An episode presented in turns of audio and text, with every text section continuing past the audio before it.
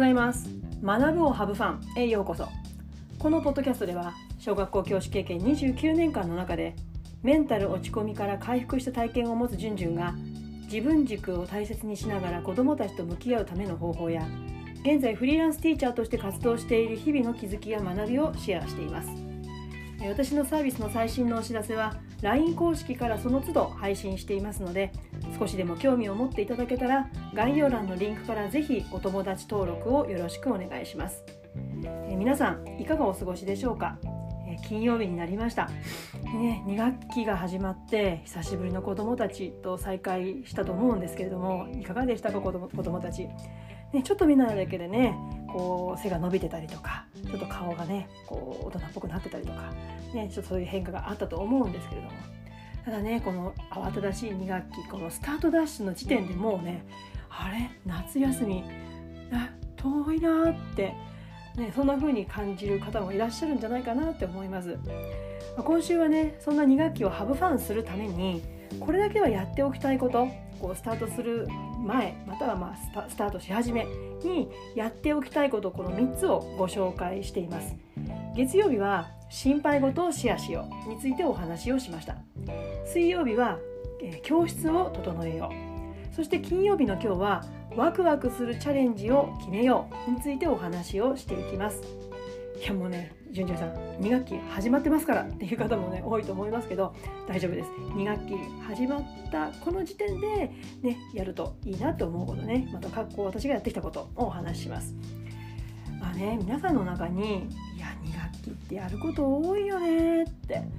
なんかねもう多すぎてちょっとモチベーション上がらないよっていうそんな風に感じていらっしゃる方がいたら是非ね今日の話を最後まで聞いていただけるとあそっかじゃあちょっとなんかやってみようかなってちょっとね視点が変わるかもしれないのでお付き合いいただけたらなと思います。まあ、とにかく人間ってこうあれもこれもやらなきゃいけないってこうね押し付けられるとまあ元気な時やメンタルが安定してる時はよっしゃってこう思えるかもしれませんけどなんとなく元気がなかったりうまくいかないことがやっぱり当然ね人間生きてればあるじゃないですか。そういった時にで片方でやるなやらねばならないことがボーンとあると。ちょっと押しつぶされそうな気持ちになったりしませんか、ま、2学期ってねただでさえ授業日数が多い。学習内容も行事も多い。そしてこのコロナ禍で従来のね行事の行い方、まあ、例えば運動会まあ、1学期にやっちゃうところもあるけどこう2学期にやる中でね、うん、例年通りでこう行事をこう見学していくんだけれどもでも例年通りとかね前例踏襲ってなんかちょっとこう批判されることが多いんですけども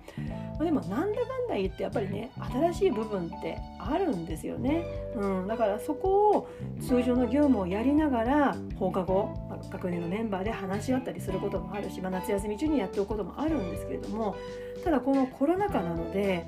従来の行事などの行い方をやっぱりゼロから見直す作り直すってことがあるんですよね。でまあある程度ねこの経験年数がある方だったらちょっと共感していただけると思うんですけれどもこの2学期っていうこの時間ですね、まあ、大体こう10月から11月なんですけれども季節の変わり目なんですよ。まあ、9月ぐらいから始まる方もいると思うけどでねやっぱり人間って動物なんですよね。その季節の変わり目ってどうしても体調やメンタルの状態が不安定になりがちなんです。私もそうでした。だからこれは大人だけじゃなくて子供も同じなんですよね。つまりいろんなことがね起きる2学期というこのこの時間をもういろんなことが起きるのは当たり前なのでまずはね教師が心も体も安定させていくそのためにはやっぱりこう自分がワクワクすることを自分から作ることってやっぱりこう仕事にこそ意識したいなって思うんですね。だってそうしないとあっという間にやらねばならないことこれやりなさいってこう押し付けられることに埋め尽くされてしまうからなんですよね。じゃあワクワクを自分で作るって言って具体的にどういうことなの？っていうとまあ過去の私は仕事には目は向けなかったんですね。やらなきゃいけないっていうことがもうまず頭にあったのでやりたいことワクワクすることっていうのは仕事以外に作るようにしてました。ただ今は仕事の中にあえてワクワクを作るようにしています。で過去のね私の例を挙げると、ね、過去のその私のワクワク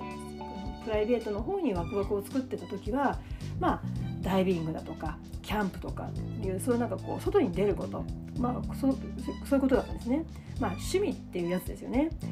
ただそうすると平日にねやっぱりそういった仕事は、ね、土日遊ぶために処理するもの早く終わらせようっていった、まあ、そういったこなす業務になりがち、まあ、苦行というかねになりがちだったんですね。だから私は以前ダイビングやキャンプに行ってもなんかね後ろめたい気持ちを引きずっていてなんかね自分で逃げてんじゃないかなっていうふうに思ってたんですよね。だから心から楽しめなかったんです。でもねこれっておかしいなって気がついたんですよ。だってね一日の大半を教師で学校で過ごしますよね。子どもたちと教室で過ごす。まあ放課後子どもたちが帰ってから職員室で過ごしたりする。それがこなすものになっているともう当然子どもたちにも申し訳ないんだけどやっぱり自分が何より辛すぎるんですよね。それが嫌だったんです、まあ、長い期間私はそういった状態が続いていたんですけど、まあ、あるタイミングで吹っ切れた。それは失敗はチャレンジの過程だって思えるようになった時。まあ言葉ではね失敗は成功のもととかね失敗はチャレンジの過程ってことは言葉では知ってましたでもなんかこうそれでもやっぱり失敗が怖がってたりとかねうまくいきたいとか失敗したくないとか恥ずかしい思いをしたくないとかっていうそういうことが先行してしまってこう腹落ちして失敗はチャレンジの過程っていうふうに思えなかったんですね。でもそれが腹落ちした時に以前以上に子どもたちとの関わりの中で実験するっていう感覚やチャレンジしようとかいやもうやりながら考えていこうよっていうそんな意識が芽生えたんですね。まあ、その実験チャレンジやりながら考えることのこの自分軸中心にはやっぱりやっぱりねこう自分がワクワクするものをこう中心に置いていかないと置いて行動していくと教師したいとに思われちゃうかもしれないけど結局は子どもたちも楽しめるようになるそれが手応えとして感じられるようになりました。仕事の中にね自分のワクワクをあえて作ることってもうこれ仕事の一部だと私は思うんですね。うん、なので自分をねご機嫌にする方法は人それぞれなんですけれどもただ私の場合は子どもたちと一緒に行う実践の中に自分のワクワクを取り入れるで自分の得意を取り入れるそれが自分のモチベーションをキープすることの、まあ、方法として取り入れてきました。ただこれにはね注意点があるんですよ。これをやらないがために私は過去自分の首を絞めてしまったんですね。どういうことかっていうとただでさえやらねばならないことが、まあ、10あるとするじゃないですか。そうすると新しくねよし何かやろうってワクワクすることをやろうと思った時に10プラス1になりますよね。11とそのプラス1をじゃあどこに時間として組み込んでいくかっていうとどっかでしわ寄せが出てくるわけですよね。だから新しいことをやる時にはね何か一つでも従来やらねばならないところから何か一つやめる。やり方をちょっと変えて簡略化する。それから新しいことを始めるっていうことが私は自分の首を絞めないつまり子供にも負担を知らないってことにつながっていくんですね。特にこの夏休み中ってまあ、オンラインがほとんどだと思うんですけど研修会や勉強会に参加された方も多いと思うんです。そうするといやこれ子どもたちにこんなことやってあげたいなっていうことってあるんですよね。よしじゃあ2学期からこれやってみようっていうと、ね、今までやっていたことをそのまま10のままやってプラス1で始めてしまうとキャパオーバーになる、うん、クオリティが下がってしまう。だからこれからやろうとしていることはまずはね自分の得意なこと好きなことを生かしているかなってまずチェックする点検する。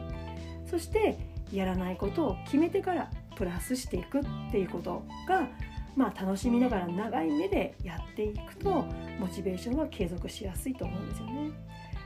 あの私昔から学級通信やってたんですね。書いてたんです。でずっと手書きだったんです、うん、みたいなパソコンとか。まあもちろんねあのワープロがあったんですけどもやっぱ手書きの方がこう早いということでねあの手書きで書いてました。筆ペン使ったり万年筆使ったりこう切り張りしながらやったりもしてました、